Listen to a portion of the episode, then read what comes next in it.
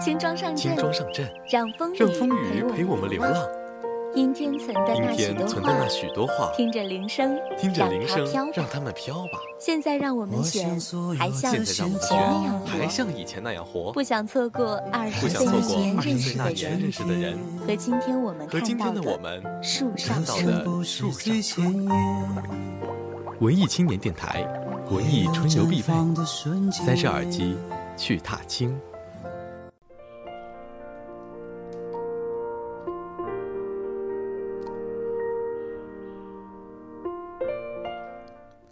欢迎收听零点零一分，我是想念，你还好吗？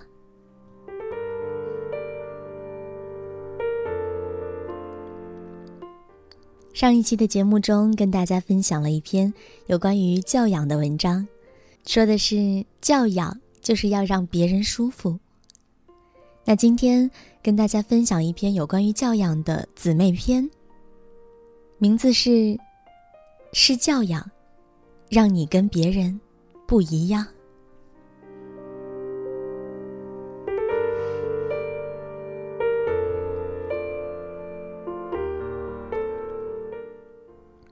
经常坐火车往返两地，每次卧铺隔档里都能遇到整个车厢最淘气的孩子。中国的父母经常误会“淘气”和“可爱”这两个词的含义，小孩大声喊叫。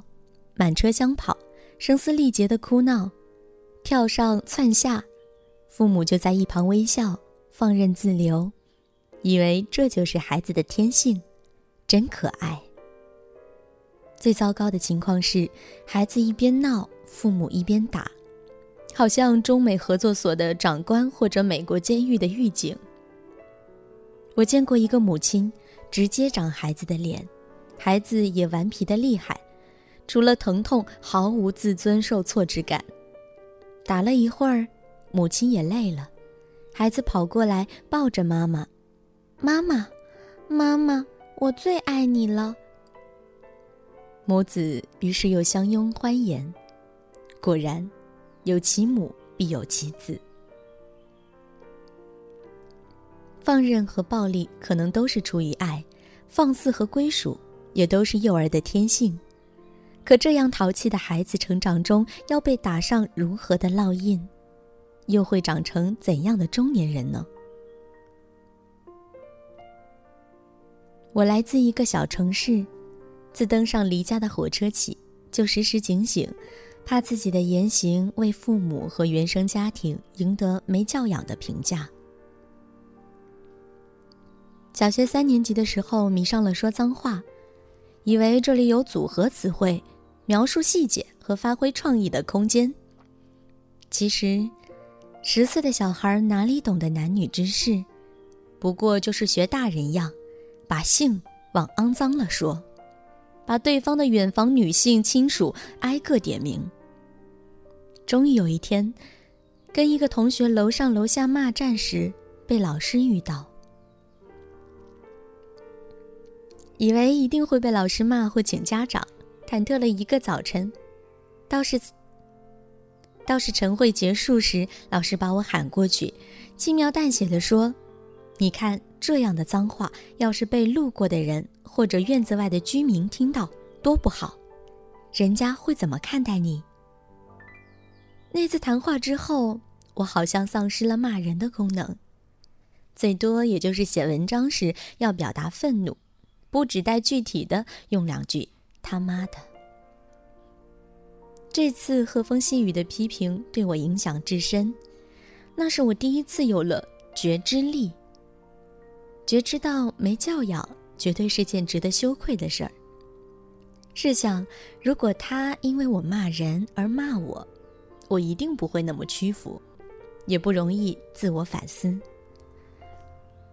日后知道黄沾有粤语的不文集。《玻璃之城》里说，港大历史上黄先生是不多的可以站在桌子上连续说一分钟脏话没有停顿的。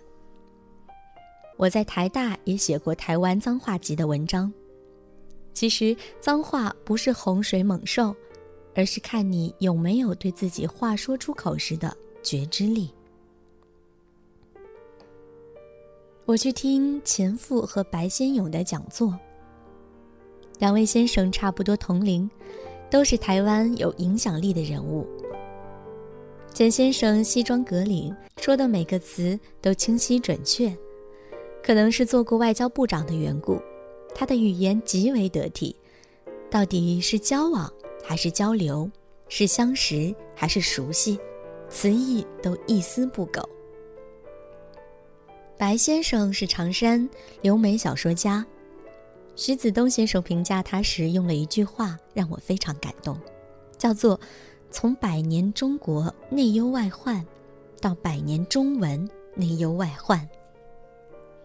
白先生对现代中文有一种忧虑，在我看来，这种忧虑倒不是对华文文学的，而是关于中文语言的教养，正越来越走下坡路。我在台湾的半年，经常遇到台湾人跟我对暗语：“我去，你妹呀，擦，滚粗，妹子，威武。”我每次都把这种方式视为一种侮辱，虽然他们的本意可能只是为了用一些他们认为大陆人常用的语言跟我拉近距离。我通常会正色告诉他们，即便是在大陆，也不是每个人都这样说话。而且这种语言真的不美。中文是一种很美的语言，不管是台湾国语还是北京普通话，它的发声方式、咬字归音、气息连贯，都堪称世界上最美的语言。如果一定要用一种阴阳怪调、内心鄙视、嘴上却觉得有趣的语言来和我对话，我会看破他的敌意，并坚决回击。谦逊是一种教养，自尊更是。我承蒙错爱，受过一些表扬。大学时去同学家做客，同学的妈妈很喜欢我，说：“你真的一点都不像阜阳人。”课堂上，老师指着我说：“You Korean。”在台北，朋友们说：“你真不像大陆人。”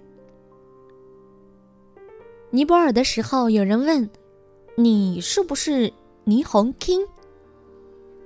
刚工作的时候，领导说：“你真的没有在国外留过学？”我感激这些显而易见的表扬，但往往更愿意转个弯来理解。我来自阜阳，一个脏乱差、吏治腐败的城市。我来自中国。一个公共场所有人抽烟，餐馆和地铁里有人大声喧哗，男人和老人、女人、孩子抢夺资源的国家。我没有留过学，我所在的学校，大家在图书馆里占座位，没人关心社会议题，也没人质疑学校剥夺学生尊严的恶行。是的，我来自这里，也曾经想过离开这里。变得跟这里不一样。但在台湾的最后两个月，我渐渐明白，人必须要对土地的有归属感，这带来身份认同。人只有连接自己的土地，才能有能量。越是每一次的失望和疏离，越要用更多的爱绑定这种关系。显而易见，这种选择注定将面临无比艰辛的道路。即便没能改变，但至少努力做一个有教养的人。西方和日本最值得尊敬的，不是科技和国力，而是教养汇聚成的社会尊严氛围。我路过地铁和火车站安检处的时候，看着行李从扫描仪里连滚带爬地翻出来，乘客像狗一样的弯着腰去捡起来。一个有教养的设计者应该要把这个台面提高四十公分，让每个人可以有尊严地拿起东西。我在金台路等地铁，听见两个法国人在聊天儿。他们用鄙夷的眼神看着突然插到他们前面的两个人，然后用一种车厢里很少有人懂的语言品评这件事。他们的嘲笑刺痛了我。就像有人问：“你们中国人现在还留辫子吗？”一模一样。我从来不相信一个外国人会像本国人一样爱这个国家和国家的人民。他们爱的是机会和 GDP 的增速。教养不是西方价值观的蛊惑。中国两千多年的春秋时代就强调礼，那时候西方很多国家还茹毛饮血，不食嗟来之食，慎独，黄钟大吕，都显示着中华文化是世界上最早强调教养的文化。教养是一种普世价值，照顾妇女，体谅周到，谈吐文明，举止得体。平静时保持微笑，危难时保持冷静，有爱的能力，重视家庭。泰坦尼克号沉没时，并不是每个人都在求生。那些看起来更能改变世界的男人，把生的希望让给了女人和小孩儿。那些可以独自逃生的妇女，选择把人生最后的时刻留给爱人。那些有教养的老夫妇。选择长眠海底。那些工作人员选择在沉船上坚守到最后一刻。教养跟穷富无关，非法国的头等舱里也有没有教养的行为。偏远乡村的田埂上，人们也知道礼义廉耻。所谓教养，简单了说，就是不管你的出身和背景。都努力做一个更好的人，比刚刚好一点的人。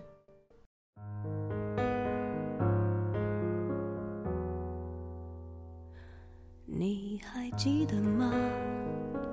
记忆的炎夏，散落在风中的一整发喧哗的都已沙哑，没结果的花。完成的牵挂，我们学会许多说法来掩饰不碰的伤疤。因为我会想起你，我害怕面对自己，我的意志总被寂寞吞噬。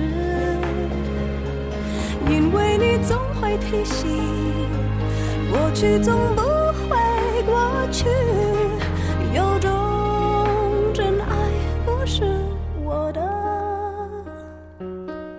这里是零点零一分，我是想念。今天和大家分享的是关于教养的姊妹篇，是教养让你和别人不一样。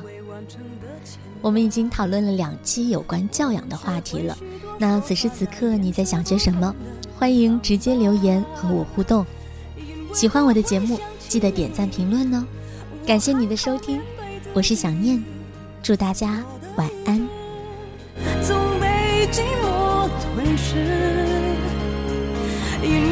总会提醒，过去总不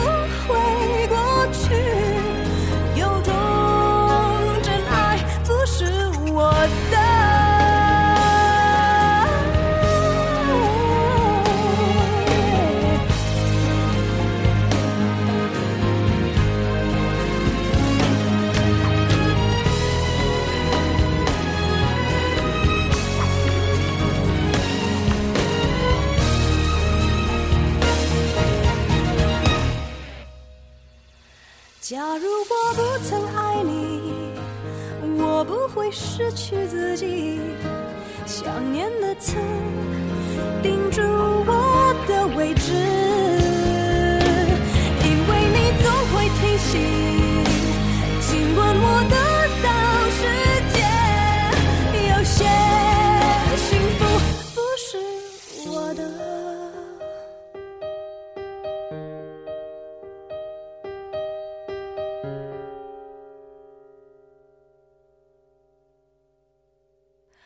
你还记得吗？